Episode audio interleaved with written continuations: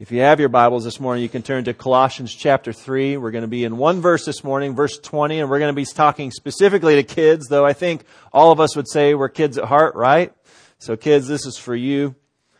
If you don't have a Bible and you need a Bible, we do have extra Bibles available on a table here on the side and in the back. You're welcome to take those and keep those and own them for yourself. We'll buy more. We want everybody to have the Word of God in their hands. You know, they say if you really want to get things done, there's three ways to get that done. One, you could do it yourself. Two, you could hire somebody to do it for you. Or three, you could tell your kids not to do it.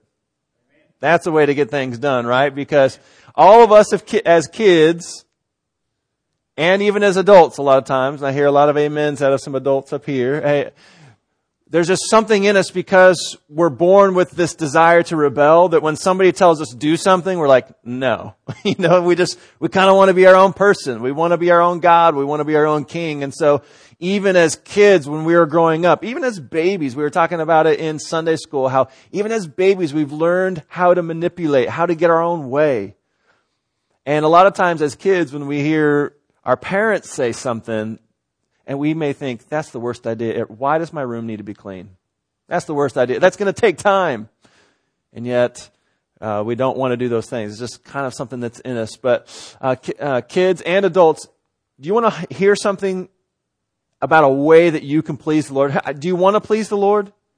Okay, if you want to please the Lord, I'm going to share with you a way that the Lord says, this causes me to be pleased. I don't know about you, but when I have an almighty God that could easily smush me or send a hurricane right over my house or whatever he wants to do, I'd rather be on the side of wanting to please him than be on the side of, of irritating him. That's just where I think I should go. So let me show here in, in Colossians chapter 3 verse 20, it says this, Children, obey your parents in everything, for this pleases the Lord. What's one thing that pleases the Lord? Obeying your parents. God had intended as He created that there would be a family, there'd be a mom, there'd be a dad, there'd be kids, and that those kids would obey their parents. Not that they're just following a list of rules, but the parents' job is to raise the kids, to be directed towards Jesus, directed towards God, towards His grace, towards His salvation. So that's the parents' job, and kids, a way to please Him is to be directed to go in that way. There was a mom one day, she went into her son's room and said, Son, you got to get up and go to church. And the son said, Oh, mom, do I have to go to church? He said, Yeah, you've got to get up. You got to go to church. He said, I don't want to go to church. And she said, Son, I'll give you two reasons why you have to go to church. One, you're 59 years old. And two, you're the pastor. You got to go to church. And it was his opportunity to obey. And I know that you may not believe this, that even Pastor Jason had a hard time obeying his parents once in a while. I remember when I was little, um, I know some of you aren't going to like this little hobby I had, but I loved to hunt snakes. I loved to hunt snakes. And we didn't have any of the vicious, poisonous ones like y'all, the crazy ones y'all got here in North Carolina. This is crazy here. I don't go hunt snakes here, but in Seattle we had little garter snakes. They, they, they wouldn't hurt you. So we lived in this house that if you crossed over this busy street and then you went through a small little park and then across some railroad tracks into an old lot, that was prime snake hunting real estate. And so I loved to go over there and hunt snakes and I'd put them into old coffee cans or whatever I could find. I'd bring them home and show my mom and she didn't care to see them, but she, she, she loved that I was having a good time. Well, one day I went over to go hunt snakes and my kid brother, JJ, wanted to go with me. Now at the time he was only five years old. And my mom said to me, okay, you can go snake hunting. You can take your five year old younger brother with you, but you're going across a busy street and through a park and across railroad tracks to this lot. If he needs to come home, you bring him home. I said, sure.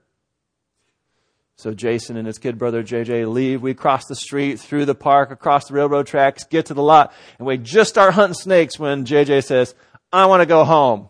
Like, oh, come on. He says, Mom says you have to take me home. I said, I am, I just started hunting snakes. This is my hobby. I'm not taking you home. You go home by yourself. And at that moment, Pastor Jason was being naughty. Okay, I didn't want to do what mom and dad told me to do. And I sent JJ home. Well, JJ, five years old, crosses the railroad tracks, through a park all alone across the busy street, goes back to mom. Mom says, uh, where's Jason? He didn't bring you home? No. So guess what happened to Jason? That's right. The worst thing that could ever happen.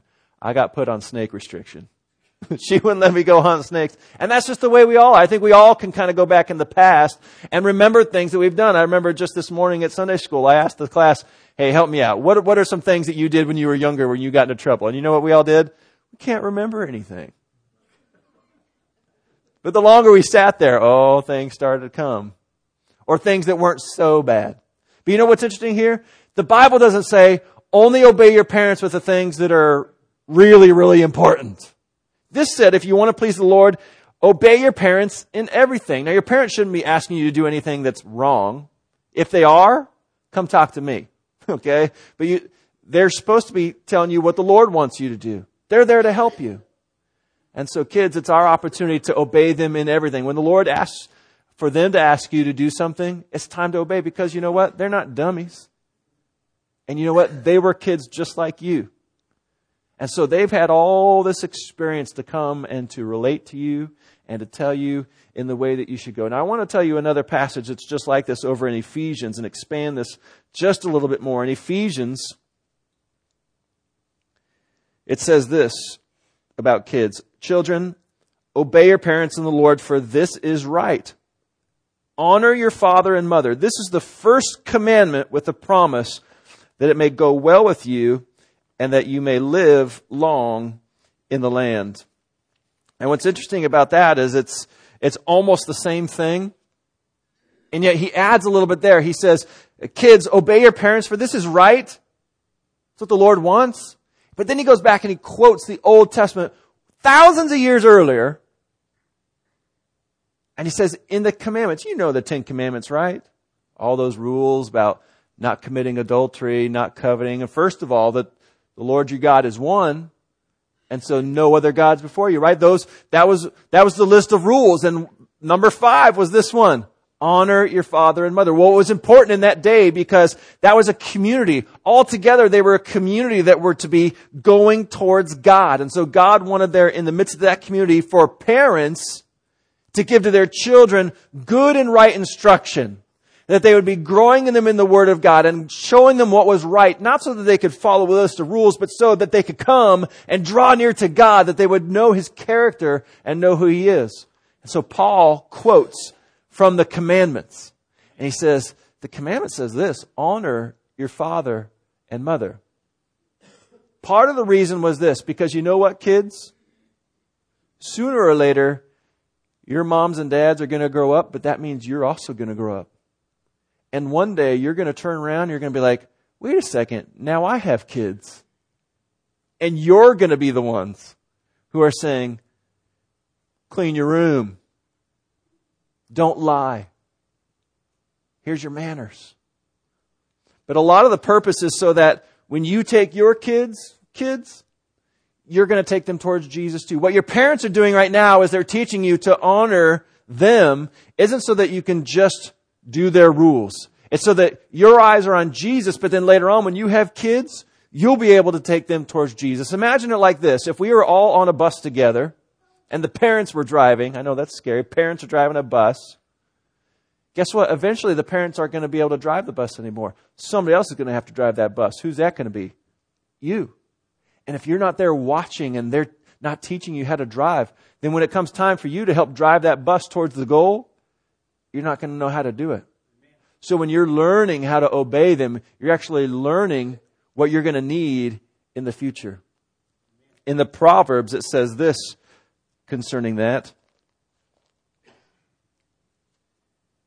My son, keep your father's commandment and forsake not your mother's teaching. Bind them on your heart always. Tie them around your neck. When you walk, they'll lead you. When you lie down, they'll watch over you. And when you wake, they will talk with you. I love that. Here in Proverbs 6, it says that you need to listen to your dad.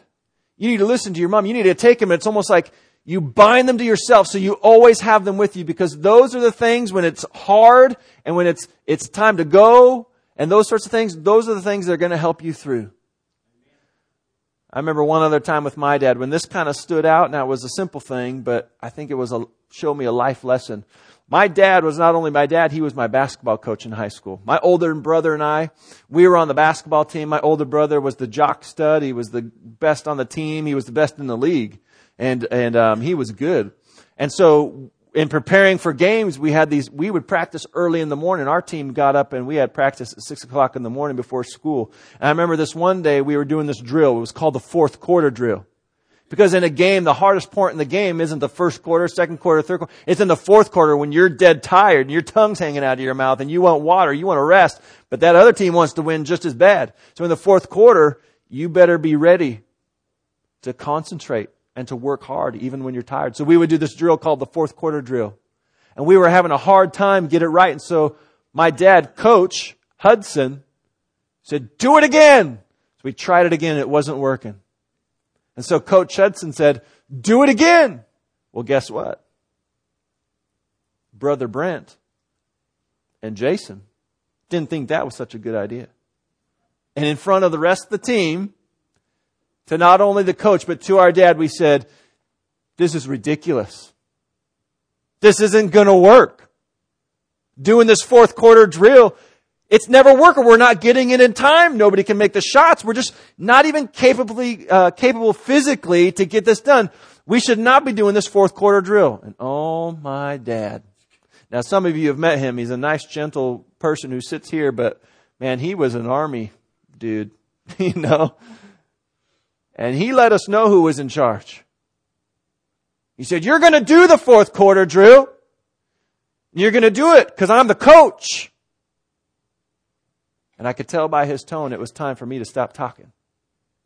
But my brother didn't get the message. He kept going and my dad was so mad at him and fired up and they went at it. And who was going to win that argument? My dad. He's in charge. He's the coach. We're going to do the fourth quarter drill. And if you're not going to do the fourth quarter drill and you're not going to be a part of this team, you won't be in a fourth quarter. You will sit on the bench and I don't care if you're my son. And so what do we do? The fourth quarter drill. And we did that drill until we got it right. Not because in that moment my dad needed to enforce the fact that he was the coach, that he was our dad. He wasn't having to try to prove his authority. What he knew was this. Coach Hudson, my dad knew that we were at some point going to leave that practice and we were going to end up on Friday night in a game and we were going to be playing a rival, a tough team with tough players who also wanted to win and we would get to a fourth quarter and there was no time in the midst of a game to come when we could turn to the ref and say, we don't want to play anymore. It's not working. There was never a time in the midst of a game we could say, just go ahead and change the score. Let's cheat a little bit. My dad knew if he did not drill us in the midst of practice, it was going to result later on when it came game time in failure. And so imagine growing up with your parents like this. They are teaching you right now. This is the fourth quarter drill, but it's practice. They are teaching you how to live, what to do, what God says. And it's really easy for us to say, nope, I'm not doing that. It doesn't make any sense. It's not going to work. You know what? Because when we're younger, we just don't know as much. Our parents have been through some stuff. And they often have a lot more knowledge about Jesus and His Word. And their goal is to teach us because there's going to be a day when you go down an aisle for school graduation. You get that diploma, and shortly thereafter, you probably won't be living with your parents. And it's game time. And if your parents haven't been teaching you all along the way, when it comes time to go, you'll lose. Life is going to be tough. That's what Solomon was saying. Listen to your mom and listen to your dad. Let them teach you in the ways of the Lord because when you're away from them, when you're in these situations, when there's temptation, when there's peer pressure, when there's things that are going on, when you want to go do your own thing and it's not right, those are the things when they're teaching you in the Lord that are going to hold you fast to what you need to be doing. It is good and it is wise to listen to your parents, especially if your last name is Hudson. You three right there. Listen to your mom and listen to your dad. But this is the good thing in it all. We could talk about rules, and I, I want to tell you first off, when you go to that when you go to that passage in Colossians, I wish I had a Sharpie marker and I could go to every Bible in this place and cross out the heading that's in there. You don't see it up on here, but in your headings in your Bible it says this Rules for Christian households. I don't like that. That's not actually in the original passage. So I cross it out and feel okay about it because that's not actual scripture. It was somebody who sat down and said, what's going on here? He's telling wives and husbands how to do their thing. He's telling children and, and, and parents how to do their thing. And they listed at the top rules for Christian household. Why do I not like that? Because this, God did not intend for us as parents or children, wives and husbands just to live for rules. We are not put on this planet to just do rules. Can rules be good? Yes. Can laws be helpful? Yes. But we are not living for rules. We are living for relationship. When God put a rule in the Garden of Eden and said, do not eat of that tree, and they broke the rule, He didn't say, well, let me just give you a whole bunch of rules and see if you can figure it out. He said, no. Right now, this relationship is broken. You've sinned, you're going to die, and I hate the fact that our relationship's broken, so I'm going to make a way. And God from that point started out on a plan. And yeah, he brought rules like the Ten Commandments. And yeah, he gave laws in order to help steer us correctly. But you know what? A lot of times that did just made us realize that we couldn't follow all the rules. We didn't always obey our parents. We weren't always the great husband. We didn't always discipline well as parents. We're just not very good at rules. And so what ends up happening is we sit in this place of desperation and say, I just can't do it right. I wasn't good enough. I wasn't perfect. And God says, yeah, I know. But God, in seeking out relationship, this whole plan that He had, then sent Jesus Christ, His Son, who, guess what? He did every rule right. It says that Jesus didn't ever sin. That, in fact, in Luke chapter um, 2 or 3, I can't remember which one, it says that He even obeyed His mom and dad to the full. He submitted to them. But the best part is this. In Philippians chapter 2, concerning Jesus' relationship with his own Father, says this And being found in human form, Jesus humbled himself by becoming obedient to the point of death, even death on a cross as kids, I know we're like, ah, I don't always feel like being obedient. And you know what? We don't often get it right.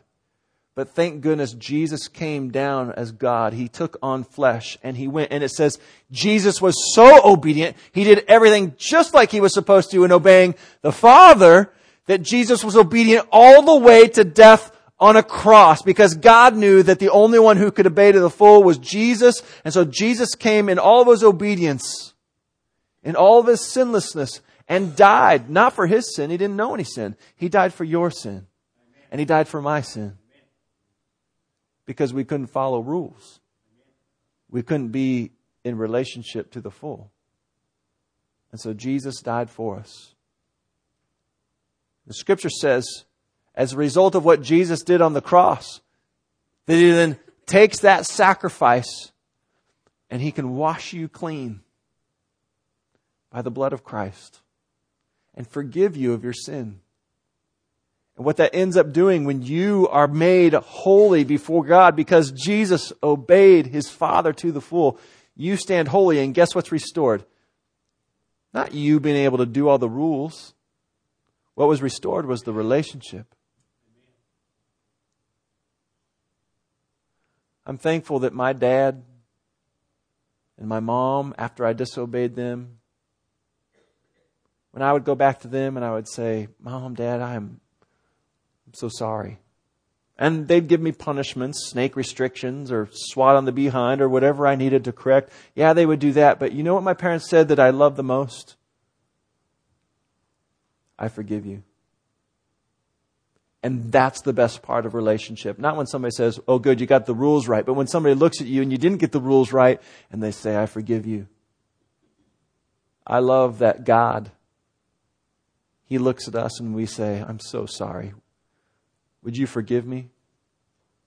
He says, I forgive you. I gave up my son to forgive you. And so that relationship is restored. You are made holy, and he puts you into his family and into his kingdom, and you will live for all of eternity with him. It's relationship.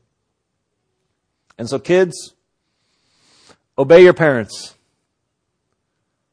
Not just because it's rules, but because in that you begin to see Jesus. See Jesus and see what he did for you. Because at the end of the day, somebody else has got to drive that bus, and it's going to be you, and you're going to be driving t- people towards Jesus. Today, you might be thinking, I'm an ornery fellow. I'm a lady who disobeys my parents. Maybe you're an older person. You've said, well, this is just for the kids. But as you've listened, you've recognized that you've had issues even with your parents. Maybe they didn't always get it right. You know, parents are faulty. Except this one, you didn't hear that, kids. You know what? We mess up too. And this is a good opportunity for even families, moms and dads and their kids to reconcile. So as you've been listening to all this and you've said, you know what, there's issues in my family. We need to take care of this. Maybe you need to talk with your mom and dad. Maybe you need to talk with your child. Spouses, maybe you need to talk together about how you're raising your kids. But this is that opportunity when we said we've heard the word of God. What pleases the Lord? Children, obey your parents. Wives and husbands, here's how you're to be. These aren't rules. These are opportunities in relationships to see God, to see His forgiveness, and how he walks with us each and every day. So as we close today, kids, if you want to make a commitment just to say, you know what, Lord, I love you. You're working in my heart. Would you help me to obey my mom and dad more? Maybe that's what you need to pray for today. You know what? We're just trying to help you. The reason that we treat, uh, teach manners at our house isn't because mom and dad necessarily need it. You know, we teach in our house, boys, you're going to open the door for the women. So we get out of the car and they'll open it for mom and for Naomi. And then mom and Naomi will kiss them on the cheek while they go by, you know, saying thank you. And the kids, brothers wipe it off and say gross. We don't install that just for a rule to teach manners. One day these boys are going to be dating girls. And they're going to need to show respect to a precious child of God. And the girls teach them manners so that they would know how to be grateful and not, a princess all the time. So we, we do manners. We do things like taking care of your body. Kids, that's what parents are trying to do. They're trying to help you for whatever's coming in the future, that fourth quarter. So today, as we close, if you want to just say, Lord, help me to obey. Help me to obey you. Help me to obey my parents. Help me to grow in my faith, to trust Jesus more, and whatever that means in my family, then do that. Today, if you also recognize that before God, you're distant relationship, you don't know Him, I want to give you the opportunity as well just to call out to Him to save you. He wouldn't, He wants to. Maybe you find that you've strayed from Him and you want to come and repent before Him and just say, Dad, I'm sorry. And He would love nothing else than to hear you say that this morning. Let's close in prayer. Father, this morning as we come to you, we're grateful that you would even call yourself Father for us. We didn't deserve to have such a good dad. And yet through Jesus, you've made it possible that you've said, not only can we call you Father, you've said that we can call you Daddy, Abba, Father, because you love us. And so, first of all, Lord, I pray that you would help us as parents to know how to raise our kids, not to be a, a rule driven uh, a robot, but rather one who seeks the good of relationship. First, their relationship with you. Help us to teach them, Lord, how to be in a relationship with you, what it is to have faith, what it is to know grace, what it is to live for you. And then, Lord, help us to teach them how to be good members in, in uh, their family, uh, of their schools, as citizens. Lord, as we teach them to obey. Lord, we're just so grateful that you have said that um, on our own we can't do this, but you have now promised that we can do this through your Holy Spirit. And so, Lord, we ask that by that Holy Spirit you would help us to follow you all the days. We pray this in Christ's name.